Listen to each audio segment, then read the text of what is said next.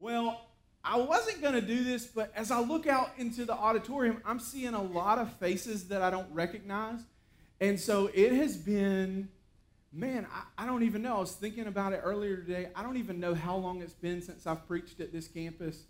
I don't know how long it's been since you guys have heard good preaching. But I'm here. Don't tell Pastor Jim I said that. He is already gone, isn't he? Pastor Jim had to run to the hospital and check on somebody. But uh, anyway, I'm excited to be here. Let me just tell you a little bit about myself. So, I am the Mount Olive campus pastor, and I bring greetings from all the pickle people. So, there, I'm on loan tonight. But uh, man, just that campus is going so well. A couple people from here left with me. They were living Marmac, Mount Olive and so they came with me. And I appreciate you giving up those people, but more importantly, I appreciate your prayers. It's hard to believe that a year ago this time, that campus was just a dream in our heart. And now it's almost a year old. God's blessing it. You realize we're portable over there. And so we set up church. Everything you see here, we set all this stuff up we have church and then we take it all down. And uh, so I just was nervous about that, but God has blessed us so much. And uh, anyway, the campus is doing great. A word about my family. So my wife wanted to be here tonight. She is a teacher, and uh, she's at Princeton Elementary School. She's the uh, she's the music teacher there, and she also helps us with worship at our Mount Olive campus. So she, like many other parents and teachers and kids, are in doing the open house thing tonight, do I have any parents that are glad that open house season is upon us and that summer's almost over? Okay, all right. I thought I'd get more of a response. All the parents who are excited about that are at open houses tonight. And then uh, life is crazy at my house. I have a two and a half year old named Mason, and Mason is potty training. So he can say five words and my whole day stops. All right? If he says, uh oh, my pee pee,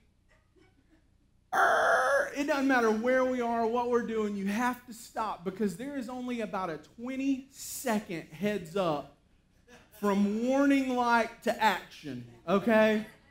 And so if you see, just for the next couple months, don't leave me stranded forever, but if you see my truck, white F 150, parked beside the road somewhere, just keep going for now. Just keep going because my son has, uh, has screamed those five little words at me. So that's interesting. And then, as if life weren't busy enough, we are getting ready to have another little guy in about a month. On September 21st, we're going to meet Landon. And so we are so excited, I think. I'm pretty sure we're excited about that. You know, I think about it, I'm like, man, we we're sleeping, we're sleeping through the night now. We don't have to do bottles or diapers. And what are we doing? But anyway, we're we're excited about that. Shouldn't have said that. My wife will see this video and she'll get on to me. Anyway, all right, so we are in a series on worship, and I'm not going to do a big recap. If you want any of these notes that I'm preaching from, all you have to do is email that right there. If you've missed any sermons in this series, you can go online, bridgechurch.cc, and get that. And then, of course, guys, I'm telling you, do not forget social media.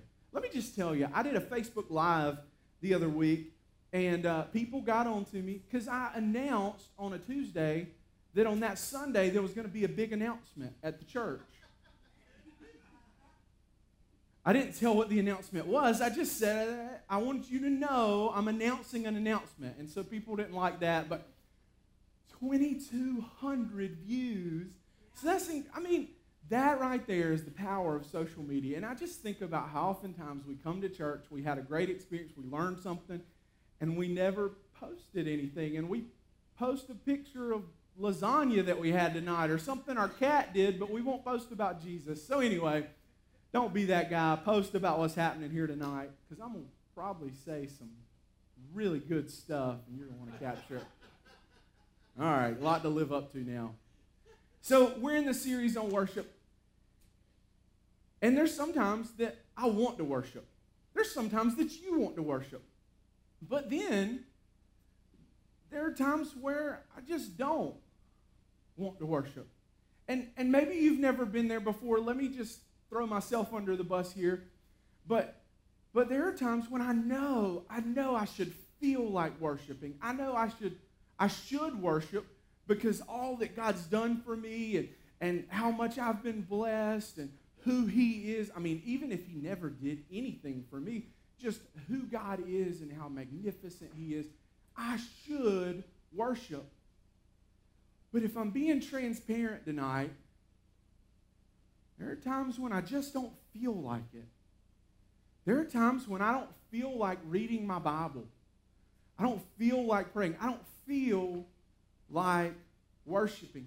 Maybe you're sitting in that seat tonight and you're thinking, you know what, Pastor Andrew? After the day I had, after the fight I just had with my kids on the way to church, after, you know, the thing that happened at work, you're right. I don't feel like worshiping either. And so if that's you, I want you to know that you're not alone. But what, what I want us to talk about tonight with the time that we have is worshiping when it doesn't make sense. How do we worship when everything that's going on in our life, it would seem like, man, you, you shouldn't want to worship. You shouldn't be worshiping. You should be mad. You should be angry. How do we worship when it doesn't make sense? So, several years ago, I was at Heritage Bible College, and every week we had chapel service. And one week for chapel, there was this guy from the North Carolina Symphony. And I can't remember his name. If one of you knew this guy and called out his name, I would probably remember it.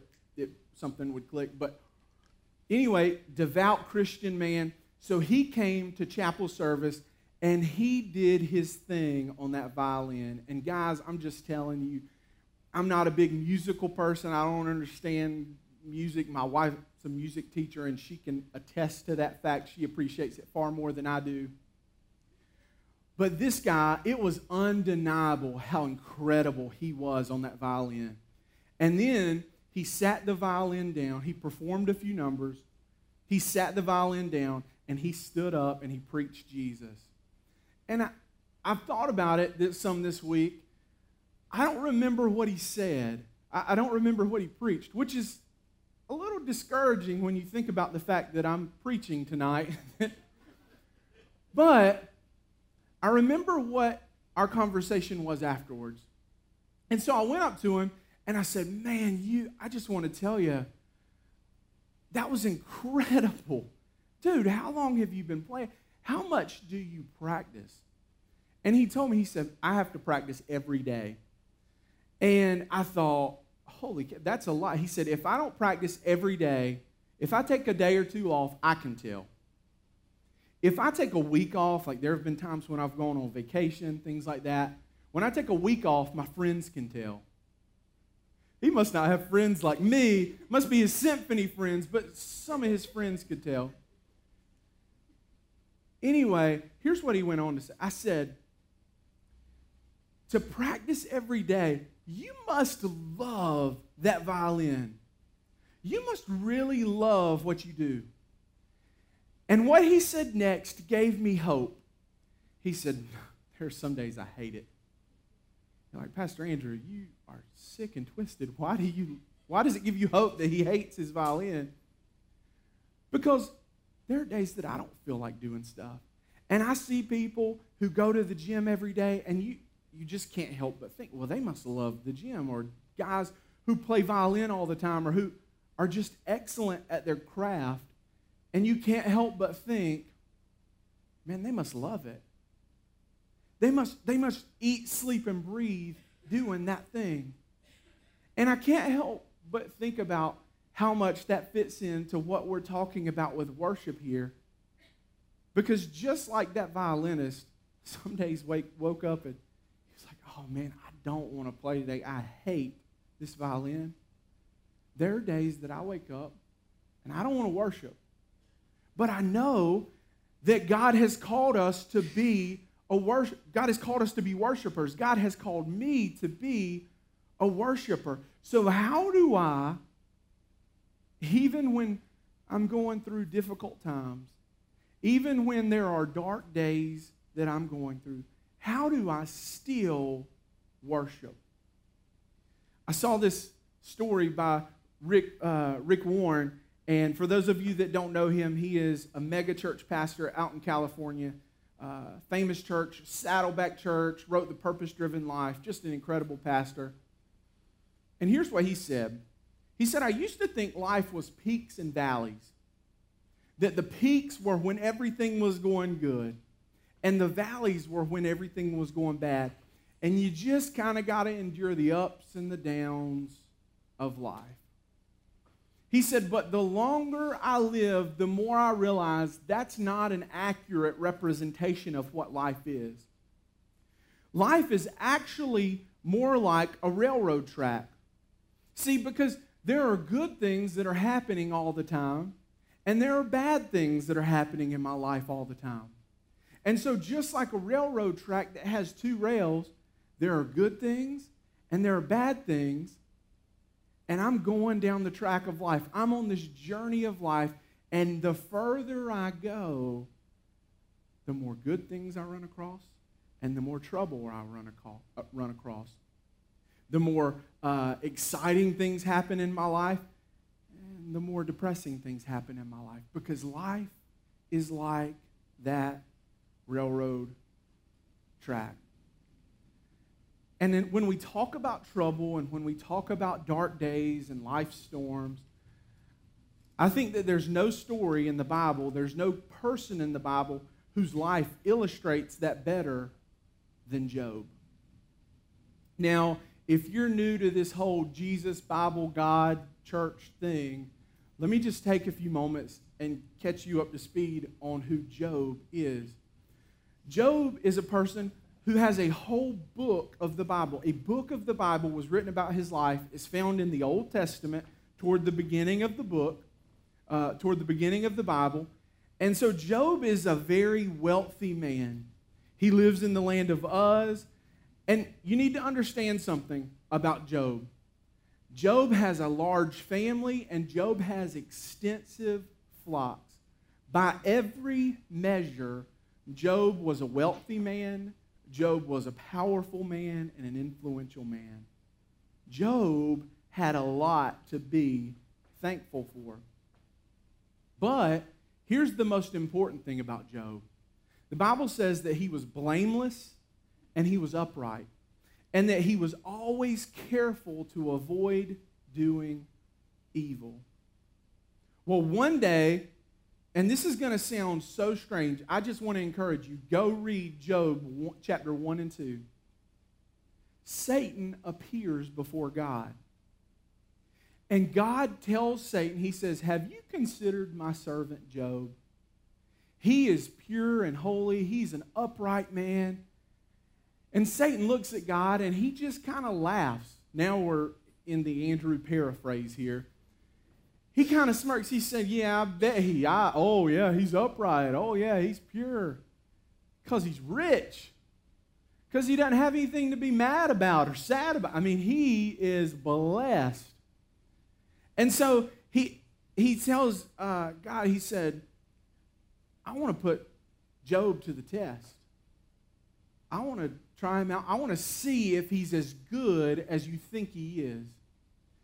And so God said, okay, just don't take his life. So Satan goes to Job. But can I give you a spoiler alert? Let me just tell you about the end of the book before I read you the story and before we start going with our points tonight. No matter what Satan threw at Job, Job still worshiped God. No matter what Satan did to him or what he took away or no matter what happened in Job's life, Job worshiped the Lord. See, Satan thought, I'm going to get Job to turn on God. But Job doesn't turn on God, he turns to him. Job doesn't turn on God, he turns to him in worship. So I want to look at Job's life as a case study and talk about trouble. In the midst of trouble, the midst of dark days, in the midst of difficult seasons, what do we do? Number one, we accept it. We accept trouble. Now, I know you're like, say, what? accept trouble. Pastor Andrew, I don't want trouble. Neither do I. I don't want trouble in my life. I don't want negative situations. I don't want pain. But do you remember those two railroad tracks that we were just talking about? The one is good and the one is bad. Think about for just a moment what would happen if there was only one track. That train would never stay on it, it would fly off the rails. There is something about going through trouble, something about going through those dark days that makes us cry out for God. It makes us pursue Him. It makes us stay close to Him. Let's look at Job's life. Just in chapter 1 alone, Job loses his donkeys and his oxen. Job loses his sheep and his servants. And I know, so we don't really even have a, a, a way to quantify that, right? We're like, oh, he lost his donkeys. Man, that's sad. Oh, his oxen too? Oh, okay. Let me put it in our terms. Job went to work and found out he had lost his job. Job found out that the 401k was gone. The nest egg had been cracked and hard, you know, hard boiled or whatever, scrambled, fried. Job found out that all the money in the bank was gone. I mean, everything that would make you wealthy in that time was now taken from him. And as if that weren't enough, in chapter 1, he loses all his sons and his daughters. Job loses his family. And yet, again, Job didn't turn on God, he turned to God in worship. Well, Satan gets angry, and so he starts scheming again. He's like, oh, okay, all right. I underestimated Job a little bit, but I'm back. And so Satan appears before God again. And he says, Well, God, uh, of course your servant Job hasn't turned on you yet. He still has his health. You know, I mean, I took a bunch of stuff from him, but he's still walking around. He's still healthy as a horse. Let me, let me take that help. And so God looks at him and he says, Okay, take his help, but you cannot take his life. And so Satan afflicts him with these painful sores from the top of his head to the bottom of his feet. I don't know if it was boils, I don't know what it was, but it, the Bible just describes it as painful sores. And it says that he took pottery shards, the broken pottery shards, and he just began to scrape his skin because when he would scrape them and, and that pus would ooze out or whatever it was, hope you guys didn't eat dinner right before you came here. When he would scrape himself and scrape those sores, it brought momentary relief. But Job was in great anguish because his health, everything this man had, had been taken from him. You may have had a bad day today. You may have had a bad day. You might even have had a bad week. Maybe Monday, the eclipse, you didn't get your glasses in time. You had to look directly at the sun. You hadn't been able to see. Today's the first day. I know I'm making light. I don't want to diminish. There are some people in here who are going through some stuff.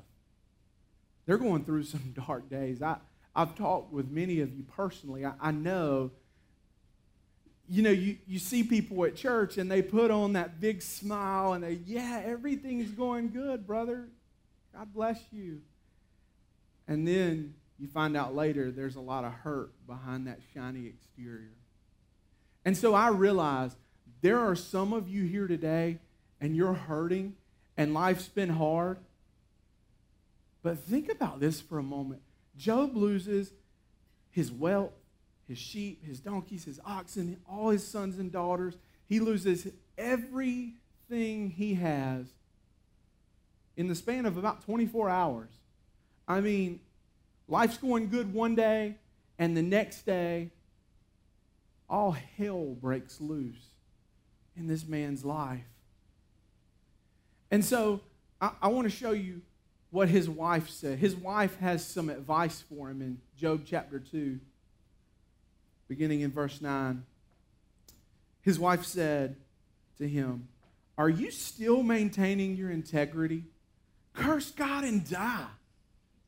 What are you doing, Job?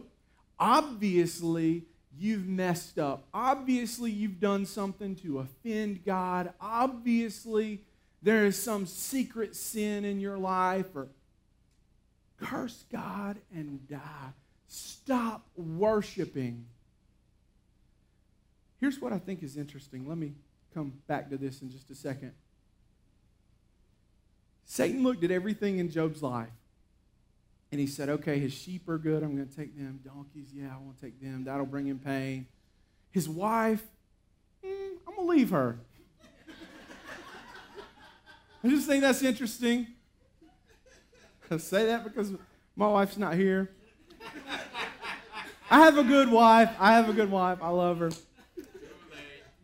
But Job had a nagging wife, and Satan left her right there. So, anyway, Bible, people. It's Bible.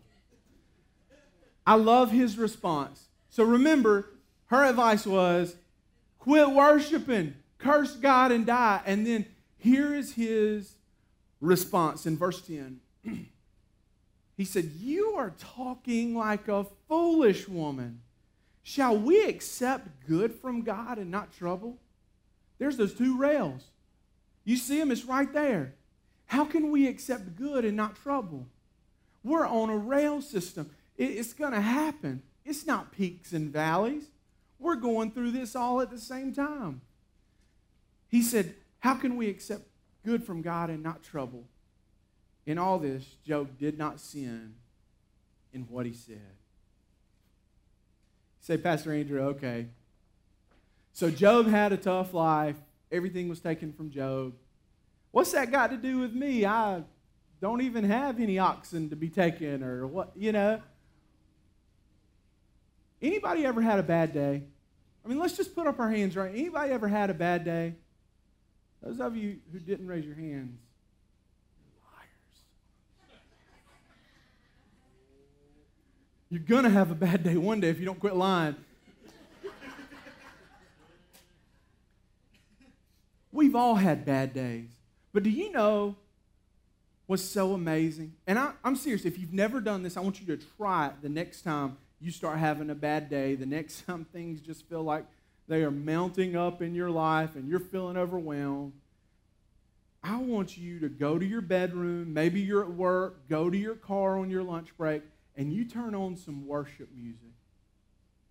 You're not going to feel like worshiping. You just sit there and listen to that music.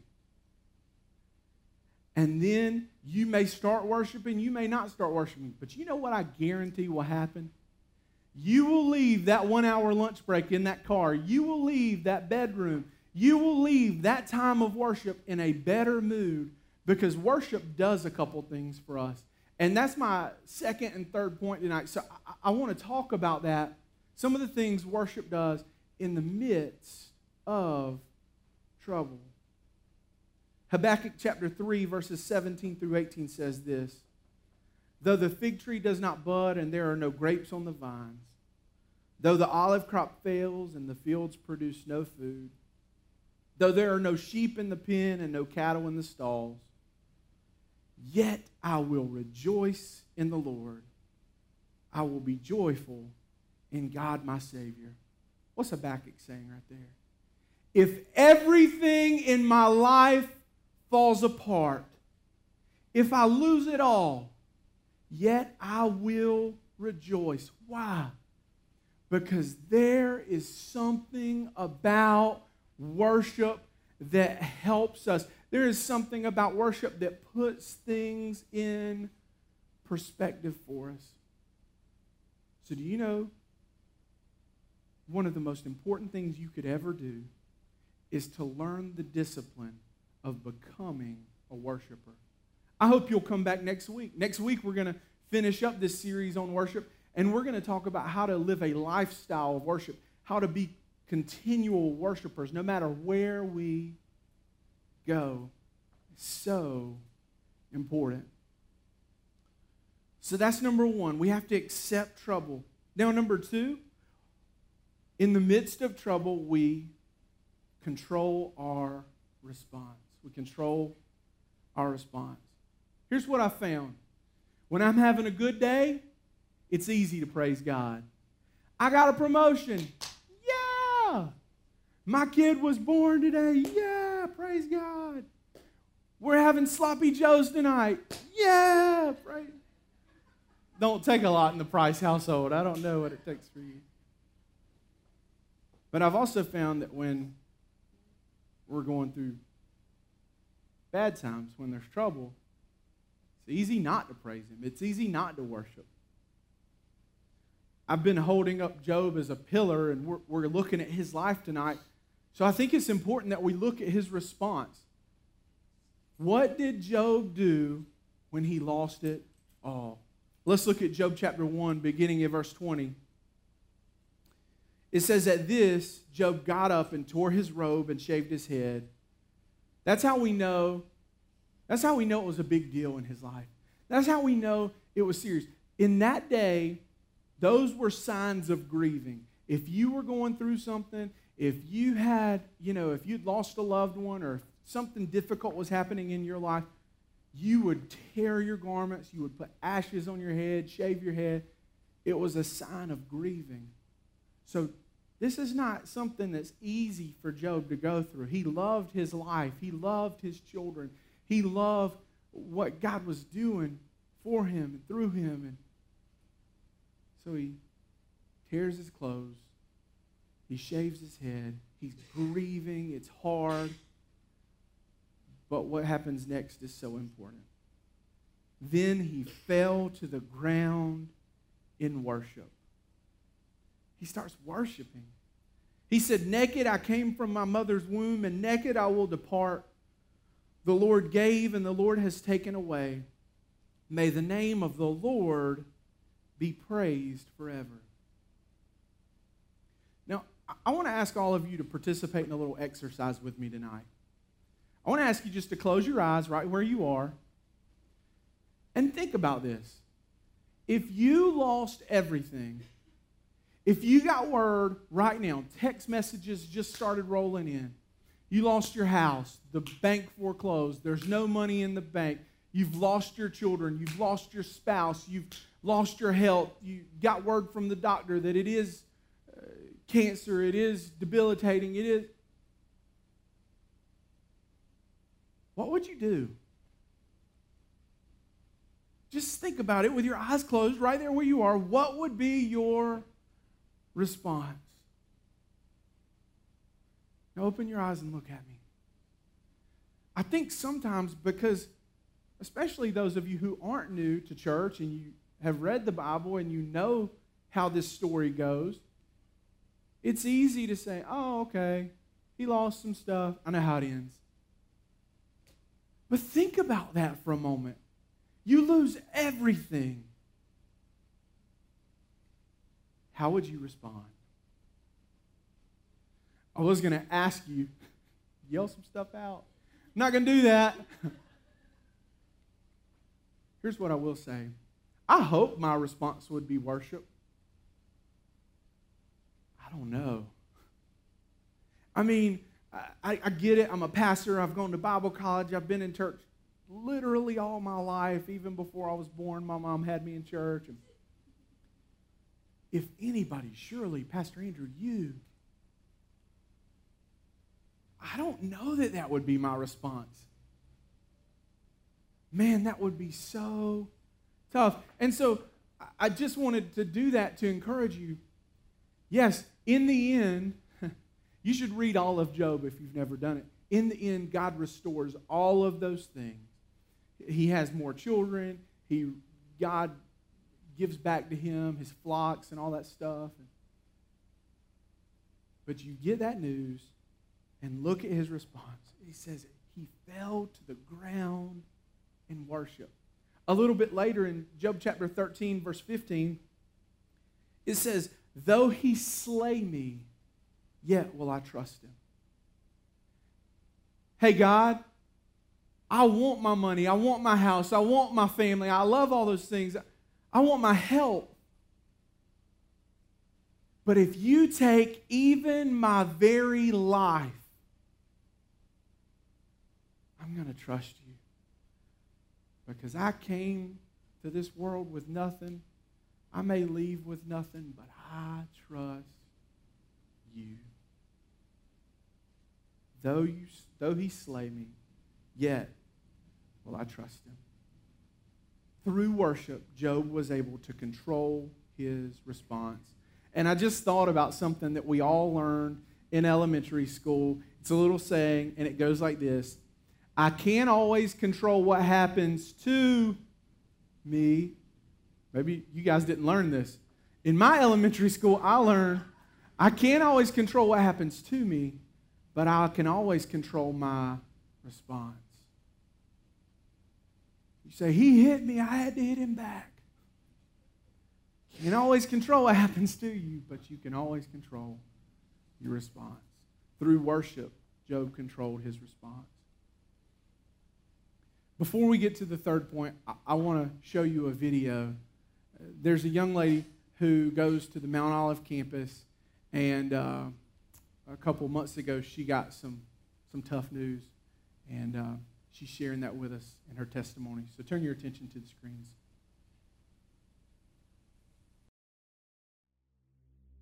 Hi, my name is Cindy Core. I'm happy to be able to be here with you today to share my testimony on what God has, has done and is doing in my life.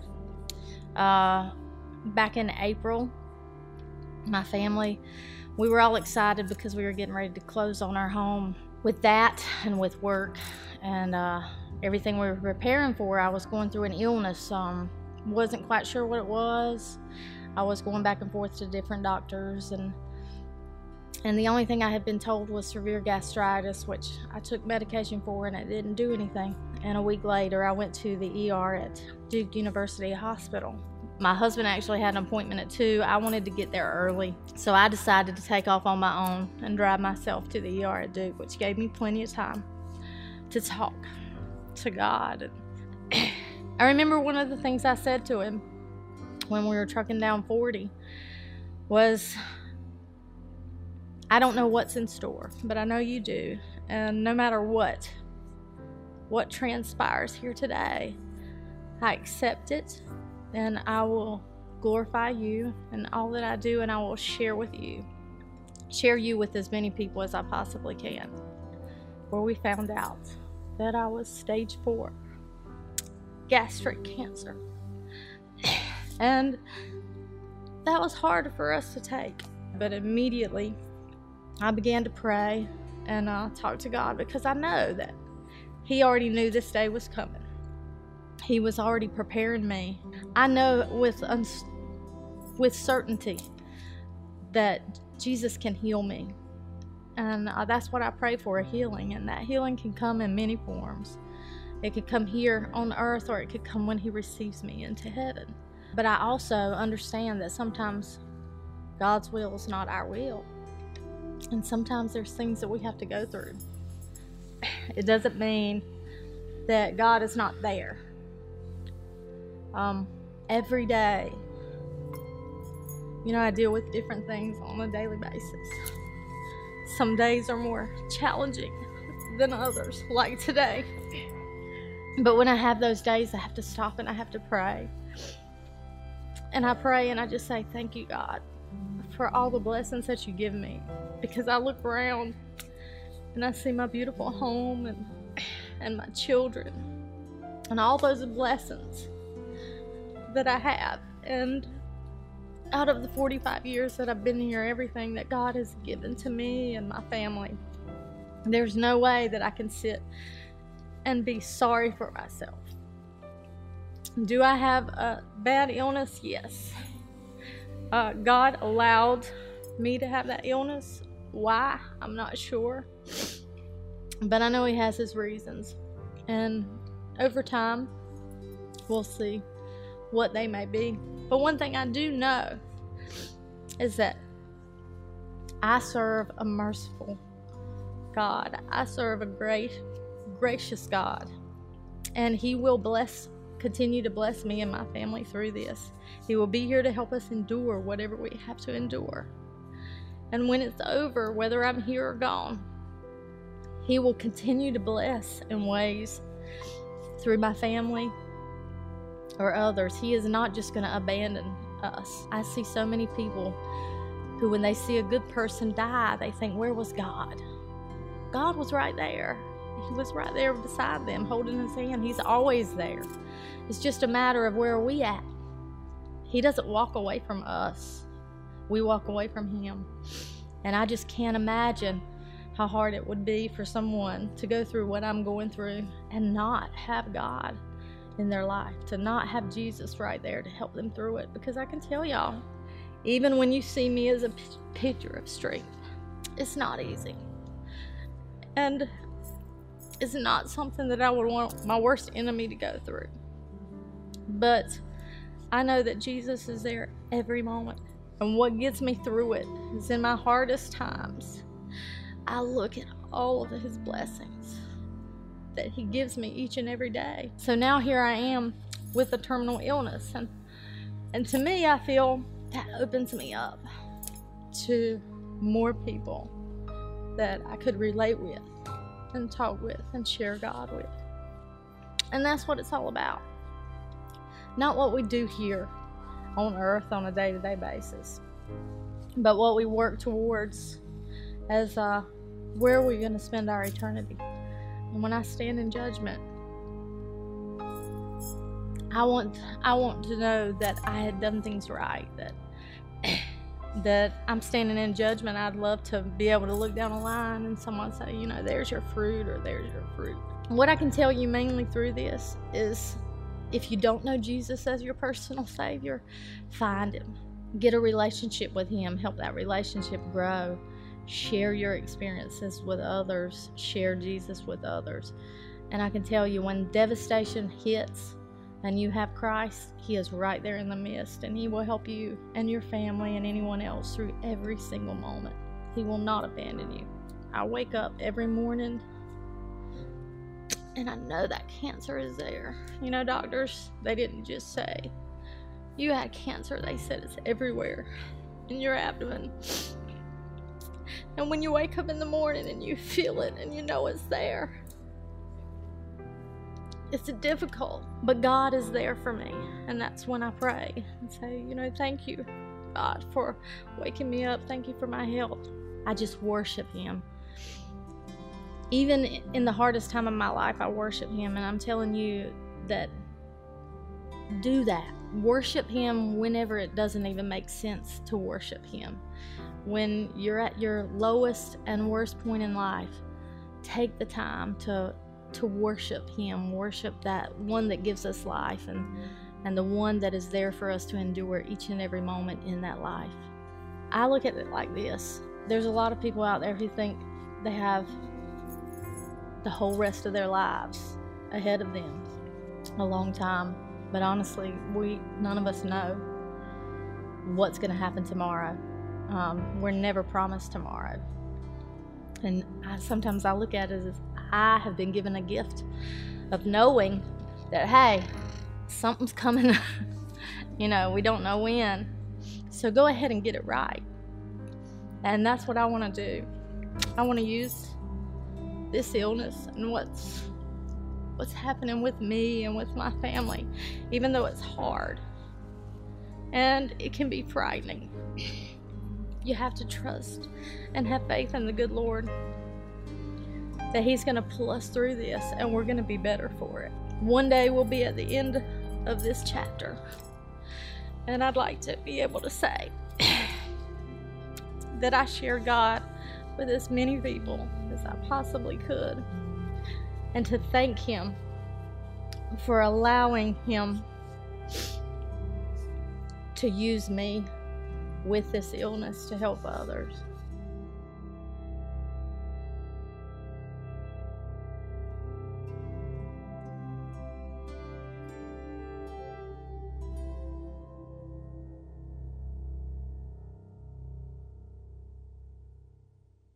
people I know. She called me the morning that she was going to her appointment and said, Pastor Andrew, and I knew she had been dealing with pain, like she hadn't been able to eat, things had been hurting her, and she just said, Man, my stomach is always hurting. And so she called me that morning, and I prayed with her on the phone, and I said, Keep me updated. Let me know how this appointment goes. She went in, they did tests, and then a couple days later they called her. And she called me and she said, Pastor Andrew, stage four. There's no worse stage. It's the worst. It's the worst. It's as bad as the cancer gets. And they said it's uh, everywhere. They said it's not contained and Doctors have looked at her at 45 years old and said, probably got about a year left. You know what Cindy's response to me was? I, I broke down on the phone. I couldn't help but cry. I mean, 45, I mean, that's young, and she's got three children, and they, her and her family, we've been praying for them to get a new house, and they had just bought their dream home, and and now this? She said, Pastor Andrew, I guess I don't have long. I want to win as many people as I can to Jesus.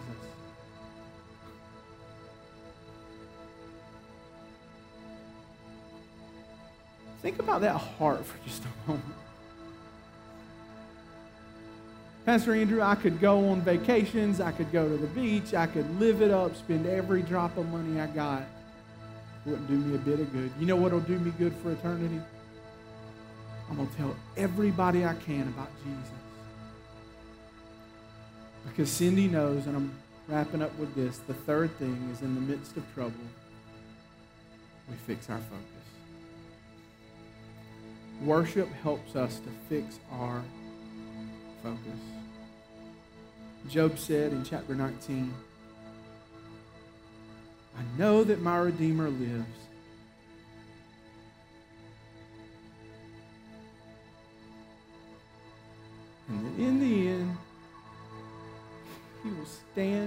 Earth.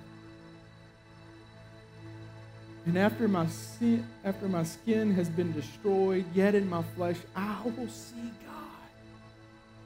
I get to see him, I myself, with my own eyes, I and not another. How my heart yearns within me. Job's greatest hope for his life. Cindy's greatest hope for her life. I'm going to get to see Jesus.